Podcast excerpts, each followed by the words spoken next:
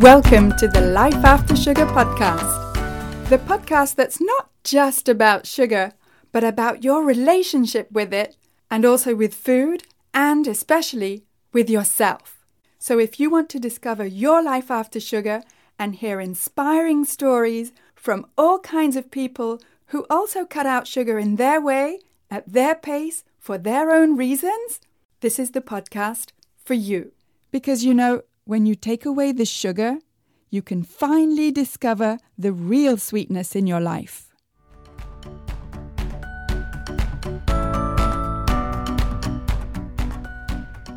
I'm your host, Netta Gorman, and today I'm talking to my friend Molly Painchaud, who is a mental health professional, an addiction strategist, a behavior specialist, and certified international food addiction counselor, whose background is in addiction, but not necessarily food or sugar addiction. In fact, what led her into the world of food addiction was her own experience that she'll talk about in this episode. We'll get to our chat in just a minute.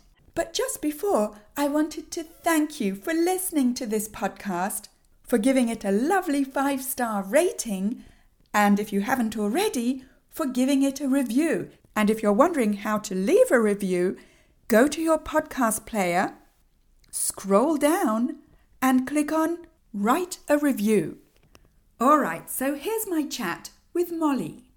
All right, so today I'm talking with Molly Painchaud.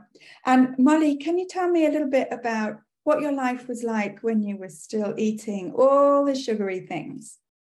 Yeah, um, I guess I'll take it back to probably the worst part of it, which was right before I got off of all of the, the sugar and the things, um, or kind of, I started that journey. So I was in my early thirties, I had two children. They were, you know, four and one. Um, and I was a hundred pounds more than I am today. Um, I had constant migraines, um, T M J, my jaw would get stuck open or shut to the point where I would have to go to a, the emergency room or walk in urgent care and get muscle relaxers just to be able to close my mouth. Um, I couldn't go up and down the stairs in my own house. My bedroom was upstairs. I mean, it was just, it was painful. I couldn't get on the floor with my children. Um, I was always angry, um, and irritable. Um, and then I would have to go to work as a mental health and addiction therapist and help people. Right. So it was pretty miserable. Um, I also had been at the age of twenty-eight-ish, twenty-seven, twenty-eight, I had been diagnosed with polycystic ovarian syndrome. And so um, I had been on and off some medications like metformin and some other things that I don't even remember now um, to even help me get pregnant. Um, you know, so, and I had gestational diabetes with my first, um, and which was actually controlled with just diet. And funny enough, when you have gestational diabetes, they They bring your carb limit to one hundred fifty grams, which was significantly reduced from what I had been eating. Like today, I'm like, holy cows, one hundred fifty grams of carbs, like that's a lot for me. Um, so, uh, so anyway, so it was managed by just counting carbs and um, testing my blood sugar like four or five times a day.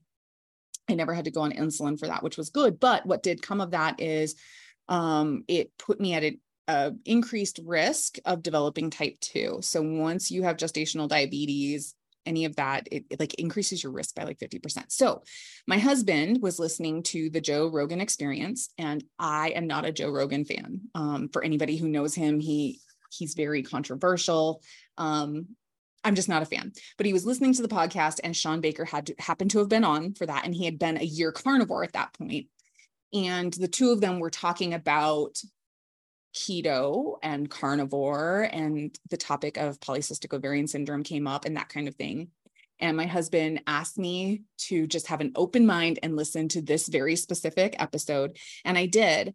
Um, and that was probably in October, September or October of twenty seventeen. So I took about a month of like doing some more research, because I wasn't just going to take Joe Rogan's word for it, because again, yeah. I'm not a fan. So I, I did some research, um, on this whole keto thing and whatever else. And I decided on November third that I would start a twenty-one day just keto experiment because I could do anything for twenty-one days. And in twenty seventeen, um, the twenty-second day was American Thanksgiving. So I was like, whatever, at the end of twenty-one days, then I'll just have my American Thanksgiving and um, no harm, no foul or whatever. Um, but it worked so well that by the time I hit those twenty-one days, um, the depression and anxiety that I thought I had under control were so much more under control. Like I didn't even realize how much I was still suffering with those things. Um, I hadn't had a migraine in three weeks when I was typically having multiple a week. Um, I was moving better. I had dropped a significant amount of weight. I think something like ten or fifteen pounds in those first three weeks, just because that inflammation, right? Just shedding off of me. Um, and I remember telling my husband that I felt so good that I didn't care if I didn't lose another pound. I was going to continue to not consume like that amount of carbs that I had been consuming. Now, keep in mind at this time, I was still consuming sugar because it, I was doing like a, if it fits your macros version of keto. Again, I'm not aware of sugar addiction, food addiction. Like I have no idea that even exists. And at the time, right, I am a licensed, still am licensed mental health and licensed addiction counselor. No clue. So I'm following this gal on social media and she picks up a copy of Vera's book, Food Junkies, and says, for anybody who's following me, I just picked up this book. It's changed my life. Consider reading it. And I did. Because again, my addiction counselor self was interested and I read it. And, um, after that I put down sugar totally, um, flour totally, which had pretty much gone, um, with the exception of some like almond flour and coconut flour, you know, those keto alternatives that are yeah. out there. Um, and then I found Vinny Tortorich with his No Sugar, No Grains, which just kind of made it clearer and clearer, and Ken Berry with The Proper Human Diet and like the ways the doctors lie to you. So it just kind of progressively um, became more and more clear to me that what had actually happened is that, you know, I had become physically addicted to these food substances. Um, and so that, that was my life before. And then after, since then, it's just progressively gotten better, but it was pretty bleak, um, before I, you know, my husband was just like, just try this one last thing, you know, and, and for him, it wasn't even about the weight or anything. It was just, I was miserable. Yeah. And he was like, oh my gosh, I just love you. And I want you to be okay. Aww. And we have these small children, you know, who need you to be okay. So yeah, so that's, that was what it was like. It was just, it was pretty sad and very different than what it is today. Yeah. Yeah. And did you consider at the time that you were just eating normally, what you would consider t- like your definition of normal? Has it changed now? It has, it has, because at the time I was eating normally for a, a standard American diet, right? Where, um, I was eating breads and pastas and grains and potatoes. And I was having the Doritos with my sandwich at lunch. And, um, I was having ice cream and cake and cookie, you know, whatever, like any of those things, anytime my husband was eating those, right? Like thinking about like the normal, quote unquote, normal people around me, I was mimicking what they were doing, but I was gaining weight and I was getting sicker mentally, physically, emotionally. Right. And they were seemingly okay. So I didn't know what was wrong with me. Part of it is the P C O S, which, which, which comes with, um, you know, some pretty significant insulin resistance and some other things with like the liver and whatever else. So, um, there are some medical complications that do make it easier for me to put on the weight and have met more metabolic consequences than somebody who doesn't have those things. But I just felt like I wasn't I wasn't like a binger, right? Like I wasn't closet binging. I wasn't eating whole tubs of peanut butter or whatever, you know, like you hear the stories and, and it just, it's not my truth. I just wasn't doing that. I was probably overeating the things that I was eating for sure, but nothing that where I was spending lots of money, hiding, throwing away things so that nobody knew, that kind of thing. Right. So you didn't have those types of addictive behaviors. Is that okay for me to call them addictive? Oh yeah. Yeah, absolutely. I believe that there, I mean, fully believe that there are addictive qualities to eating disorder behaviors. Absolutely. Sure. And you were eating those um, processed foods that are engineered in a lab to be addictive. Mm-hmm. And that is what we consider normal in our twisted society. Absolutely. Absolutely. I mean, breakfast was some form of cereal or bread-like product, whether it be French toast or pancakes or, you know, toast in general, biscuits and gravy, you know, whatever. It was always something like that. When you think of like going to like a, an American truck stop or a diner, right? Like kind of that food selection. That's what I was eating, mostly because that's what I was raised on with my single parent mother. When I was with my dad, I was actually raised on like steak and potatoes and vegetables. So it, it's really interesting. When I went to live with him as a younger child, um, I actually lost weight just eating what he was eating, but then was, you know, put back in my mother's house and it changed again, right? Where we were eating things like goulash and hamburger help, like things, right? Like lots of casserole. She's from the Midwest, lots of casseroles that would feed the family of four or five, how many ever of us there were at that given time for multiple meals, right? So yeah. Um, yeah. So I was just eating normally, quote unquote. Mm-hmm. Yeah. Yeah. And this whole concept of our definition of normal, you know, because my definition of normal has changed since I cut sugar, you know, and you have a background that I certainly don't have, which is in addiction um, or addiction. What, what is, what is that, the formal name for your background? Yeah. So I have a master's of science in mental health counseling. And then I am licensed as a clinical professional counselor, which is mental health. And I'm licensed as an addiction counselor.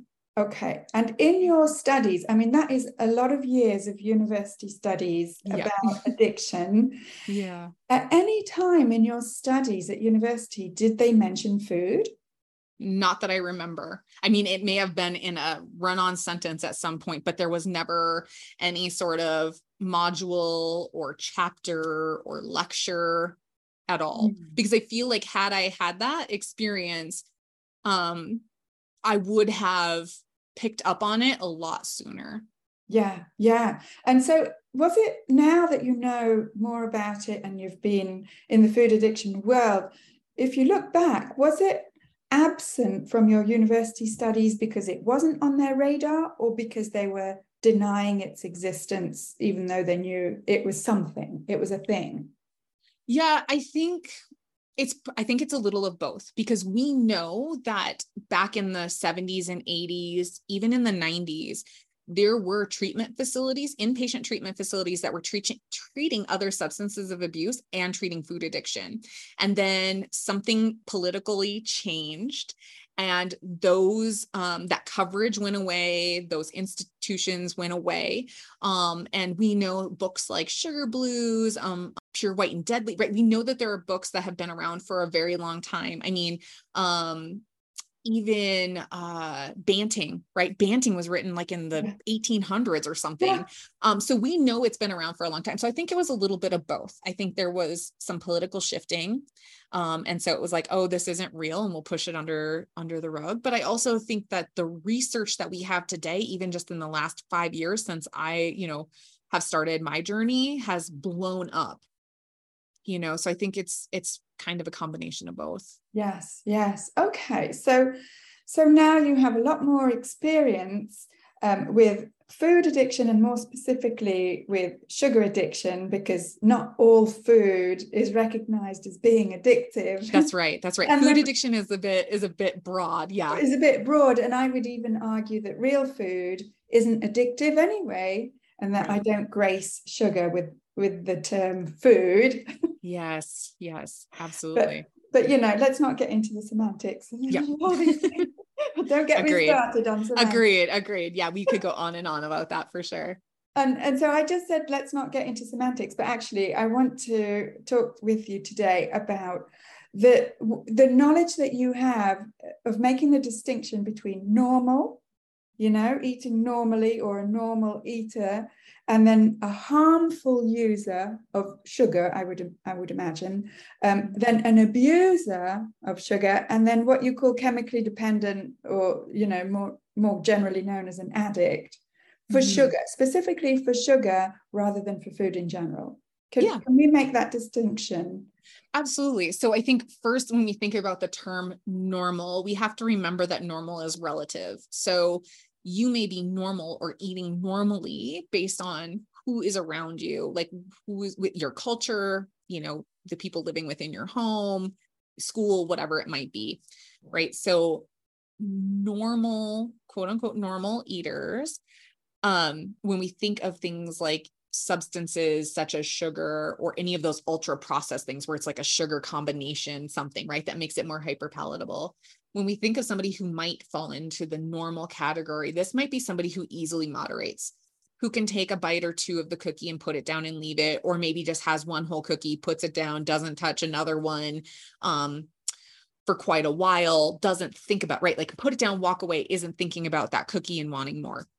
So that is kind of like a brief or like basic understanding of like what a normal eater might be. When we think about a harmful user, this is somebody who might, um, you know, uh, overindulge at a holiday, or maybe um, is going through a really tough emotional thing, a breakup, some sort of grieving, um, or maybe even celebratory, and they overindulge on the things, right? So I always think of like the, the Thanksgiving, like memes of, you know, everybody wearing their stretchy pants or like undoing their belt kind of thing. So that's more of like a harmful user where it's, it's excessive. It's unnecessary. You've eaten past full, but it's like celebratory or something in some way. An abuser um, of something like sugar or ultra processed items where that sugar is in combination with some other things might be somebody who, and I like to think of this as the person who, um, you know, struggles to cope um, in some way, shape, or form. Maybe they have a really stressful job, they have a really stressful life, whatever it might be. And I always think of it as, as like, kind of like the person who comes home and drinks like three, three to six beers at the end of the day, every day. Right. So this might be you coming home and you're, you're waiting for those cookies or those cakes or ice cream, or maybe even it's several bowls of pasta. Right. Um, because that breaks down into sugar. And again, I'm not trying to get into this debate of food and that kind of thing, but the way that some of these ultra processed things break down very much impacts our insulin and, and our livers, and just metabolically very similar to pure sugar. And so a, an abuser might be somebody who is using it as an emotional coping mechanism very regularly. Like there's, there's very little break to it, and they don't really know how to cope outside of that. That sounds like what I used to do. Sure. Yeah, absolutely. And, and you, when you, once you realized it, right, you were able to say like, okay, there are some things I want to do now that, now any of these, the normal user, the harmful user, the, the abuser have that kind of quality. They're like, whoa, like, right. Their eyes might be open for some reason, some life-changing event may have happened, and they're able to reassess what's going on and say, you know, is this getting me closer to what I want? Is this the most healthy or helpful thing I can be doing? If it's not, I'm willing to put it down or really decrease my use, right? So they're people who can really like reduce, um, maybe learn how to moderate, right? They can work with somebody, whether it be a nutritionist, dietitian, a coach, a trusted other, to learn how to moderate those things.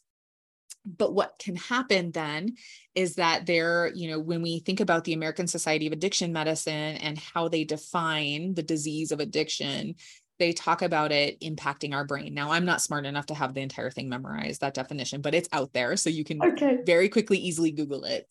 But what has been formally recognized by A S A M, or the American Society of Addiction Medicine, is that um, it changes the brain. So once the, ch- the brain has been changed, now we've moved into what used to be called chemically dependent um, and has now been changed to substance use disorder. Right. So the word addiction does not exist in a clinical text as a diagnosis, if that makes sense.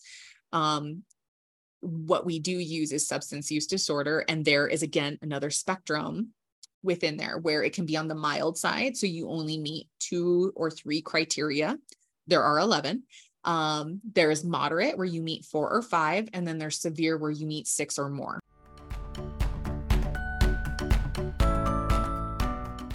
All right, so I just want to take a quick break to read a couple of reviews of the Life After Sugar podcast.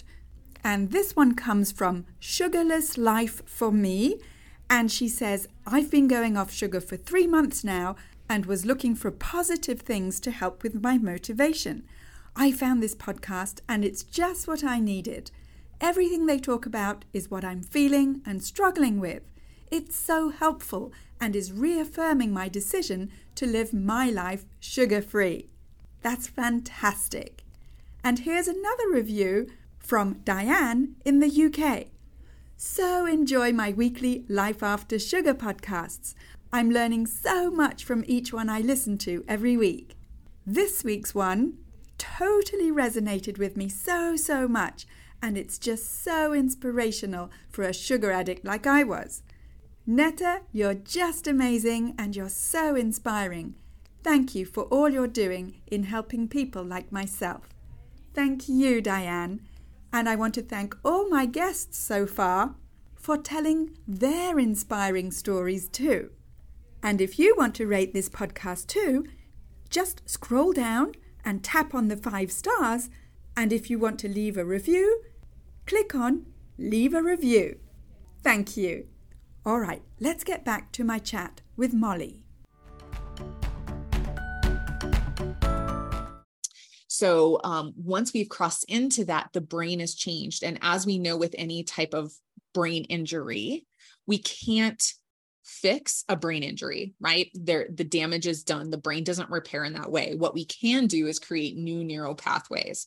So we have what's called neuroplasticity. So when I'm working with somebody who has the disease of addiction, and it doesn't matter if it's sugar or meth, right? A lot of the things that we work on are to um, use this neuroplasticity to our advantage and create new neural pathways so that we can learn new coping skills, new ways of living our life, almost as if they've had a brain injury and are teaching themselves how to walk or talk or feed themselves again. It's not quite that extreme a lot of the times, right? But it's a similar idea. Fascinating. Okay. So it's really, because most of us, or most people that I've been talking to over the last few years that I've been in this sugar world, we identify ourselves as sugar addicts, but we don't make any of these distinctions because, well, for myself, I didn't even know they existed. But the term sugar addict is widely used by a whole range of That's people. Right. Yeah. And, and I mean, obviously, you know, how you see yourself has um, little bearing on how sort of the medical world sees you. But the fact of the matter is a lot more people identify themselves as sugar addicts than are officially sugar addicts. Is that, does that sound accurate? I would say so, because again, so like addict, so we have to remember there are words that get used um, inappropriately. Um, maybe that's the wrong word, but so in the, again, please remember my background is also mental health, right? So when I work with clients and they're like, oh, I'm so bipolar, or I'm so depressed, or I'm so crazy or schizo, right? So a lot of these words that have been used clinically get taken and used in just common speech, right? In how we're showing up and talking. So, but the thing about the word addict that's so interesting is that I cannot diagnose anybody as an addict. That's not a thing. I can't diagnose anybody as an alcoholic. I can't do that. These are words that, these are labels that we give ourselves, right? That we own ourselves. And so you're right, anybody can use it. But I think where it gets confusing is that there is a sect of professionals in the sugar and food addiction world that very much believe that the word addiction needs to be part of a diagnostic label. And so there can be Um, you know, conflict because of that. But I personally, as a clinician, I honestly don't care what label you use for yourself because I don't work within the framework of labels. If those labels work for you for one reason or another, for identification purposes or whatever it might be, that's fine. It doesn't change how I'm going to show up and work with you. Yeah, that's powerful because I find that for a lot of people, their, their own label of being a sugar addict disempowers them, makes them feel powerless because they're like, there's nothing I can do about it. I'm a lost case. And I think it's powerful to educate ourselves by listening to this particular episode of the podcast, amongst other things, to know that, wait, there's a sliding scale of relationships with sugar. That's right. That's right. Because we can think about it either in those terms of normal, harmful, abuser, chemically, or we can think of it as like mild, moderate, severe, right? So Netta, I didn't know you before you stopped using sugar, but had you come to me and we went through the eleven criteria, eleven diagnostic criteria of the D S M, you may have met two or three of those criteria, right? Which meant you would have fallen on the mild side, but you were able to arrest that and turn it around. And you did that by stopping sugar, not because you were worried that you were going to become, you know, this dreaded word addict, but because for, for other reasons. Yeah. And yeah. actually, I just thought I was normal. I didn't have any kind of negative self-identity. I actually had a positive identity with relation to my relationship with sugar, because I was the dessert queen and I was, you know, the cake maker and the chocolate lover and the ketchup user. And it was all part of a positive identity for me. I didn't feel I was suffering until I started suffering. And it wasn't even, I didn't even make the connection that I was suffering because of sugar. I was suffering because I wasn't going to the toilet every day. There you, you know? go. Yeah. And that's about as far as my analysis went. Right. Yeah. And so that's where I think that you're, you're, you're nailing it, right? These labels can be powerful because they can help us go, oh, I need treatment. And the treatment can look like this very specific thing, or, or have an idea of it. Right. It's the same as like somebody saying like, this is the type of cancer somebody has, right? It's stage, whatever level, blah, blah, blah, whatever. And it's metastasized or it's not, you know, whatever, right? There are all kinds of ways to classify cancer. And that's really important because that's going to um, determine what kind of protocol is used. But when we show up with um, an addiction outlet, so a substance use disorder or a process behavioral addiction, right? Which some of those eating disorders have um, components of, the labels don't necessarily have the same effect because it's one, it's one dopamine reward center. It's one pain center. It's one amygdala, right? There, there are not all these different ways that it's, it's going to show up in different ways as far as like, is it meth? Is it sugar? But the path and the behaviors that come from it are pretty predictable. So label or not, if it keeps you stuck, my suggestion is to all my clients, don't use it. If it's helpful to you, use it. But keep in mind that some of the work that we do may make you question that.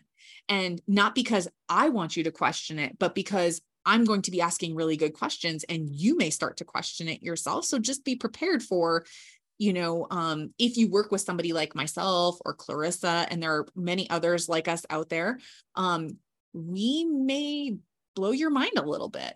Yeah. Yeah. In fact, I do as well, not to take away your, not to steal your thunder, but yeah, that whole questioning, because uh, of my background in teaching, you know, and just because I questioned everything once I stopped sugar, I couldn't, it blew my mind, you know, what, what seemed to me to be an absence of any kind of air quotes problem, you know, I, I just found that the problems I was having, Uh, including behavioral ones, were normal. We'll come back to this term of being normal. Yeah. And then when I changed my behavior and my food, all of a sudden there was this new normal where the former normal was now like problematic.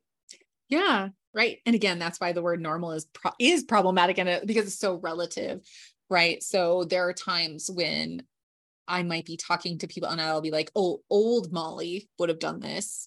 Current Molly does this, new Molly is going to do that. And it, it's really, um, dysregulating for people, I think, sometimes to hear me talk like that, but, but that's how I have to view it, is like, oh, that's old behavior. Like, I'm different now. I couldn't go back if I wanted to, because I know different. Right. And I, and I don't know that that's everybody's truth, but I know for me that it, I actually feel something different with my brain, right? Once, and this is how I've always been. Once I've known something, I can't unknow it.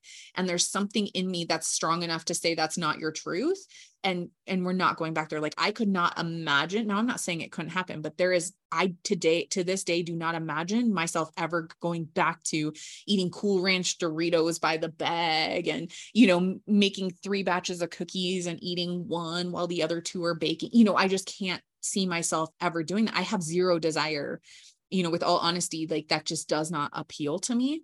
Yeah. I and get so, that. you know, yeah. So future Molly, you know, I'm not exactly sure. I've got ideas for her, but I know current Molly is like, yeah, I'm, I am satisfied with not eating sugar or ultra processed things. Yeah. Yeah. And it's like, I think that's also empowering for people to hear that, you know, we're not stuck in who we are. We can actually be the vector for change, and we can change from the old Molly to the current Molly to the future Molly, from the old Netta to the current Netta to the yeah. future Netta, uh, or fill in the blank for whatever your name is. Yeah. But that is, for me, listening, totally empowering. Yeah. Yeah, absolutely. And that's how I choose to live my life. And that's how I choose to work with clients, is that I don't ever want to show up and say, well, you're powerless, so do what I say you have to do, otherwise you're never going to get better. That's just not how I work. Yeah. I'm all about self-determination. I'm all about empowering you to make the decisions, right? Because again, I'm not going to show up and say, well, Netta, you're an abuser, so I'm going to need you to stop doing that right now. Otherwise you are doomed to be a substance use disordered individual. I've never worked with clients since two thousand five. I've never once said that to a client. I'm not about to say that now, but what I do, but what I do want for people to know and understand is that no matter where you are on that spectrum, no matter where you are, that if you want it to be different, it can be different. The thing that matters about where you fall on that spectrum is the amount of help and support you may need in order for it to be different. Yeah. Yeah. That sounds just, that hits the spot, you know, and the way that people talk to themselves, you know, is probably way more harmful than any um, addiction counselor, or even myself as a teacher or as a sugar-free person. You know, we, we often do ourselves so much harm inside of our heads, where, as you're saying, an addiction counselor or a therapist or a teacher, whatever, would never say all the awful things that we say to ourselves. No. Yeah. No. And so it's great to know that, you know, there's places that people can go for help. You know, if they're sort of relatively high on the addiction, is it a scale? Do you call it a scale? Yeah. I mean, it's, it's a, yes, it's, it's a severity. Yeah.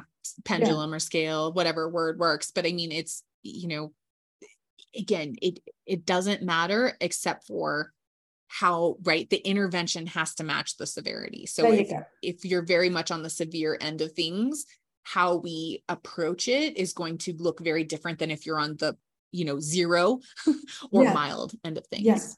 Yeah. And so it's great. They are, sorry for being such a word nerd. No, that's okay. But, you know, it's just what my point is, it's great for people listening to know that if they are on the sort of severe end of the scale, they've got someone to go see, like yourself. And if they're more on the mild to zero scale, um, they can come and see me. That's right. Yeah, yeah. That's right. Exactly. Brilliant. Exactly. And so there's room for, right, there's room for everybody to exist, and there's help for all. Yeah. And more so today, again, than I think there was five years ago, seven years ago. I think you started seven years ago, eight years ago, yeah, a long time ago now. Seven years ago. It was right. July twenty fifteen. Yeah. yeah. Who, who knew? I was only going to be for two weeks. Right. And here you are. And that's just it, right? And if you think back to when you started, you know, what was out there was probably very little. There probably was something. Um, but today there's, I mean, there's so much out there. Everybody's on the, you know, it's getting really ridiculous, actually, that the World Health Organization is denying our attempts to get something on the books officially for some kind of diagnosis, because there, right, there's so many professionals out there now, or coaches, or, you know, programs that talk about detox from sugar. Well, if we're calling it a sugar detox, that means that you guys are noticing that there are withdrawal symptoms, yeah. that there's some kind of tolerance. And that's one of the big things that we're fighting against right now, is that we don't, be, you know, they don't believe that there are real effects to this withdrawal. Well, there are. Yeah. Yeah. I mean, them not believing it is inconsequential to the fact that it exists. Correct. Yeah. Yeah, exactly. So that's why we're treating it anyway, right? We're treating it anyway. We don't, again, we don't need the label to just believe the people that we work with and show up and meet them where they're at and walk with them to wherever it is they want to be.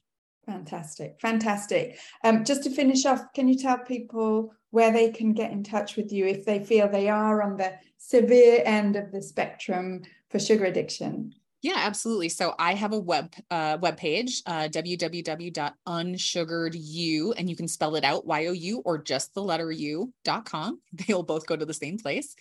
Um, I am on Instagram at Molly Painchaud. I'm on Twitter at Painchaud Molly. I'm on Facebook um, at Molly Painchaud. Uh, I am a co-host of the Food Junkies podcast. So you can find us at food junkies podcast dot com. And I, there's an about page there for me, um, and for Clarissa and Vera as well. Um, I'm in the Facebook groups as an admin. Honestly, you can email me.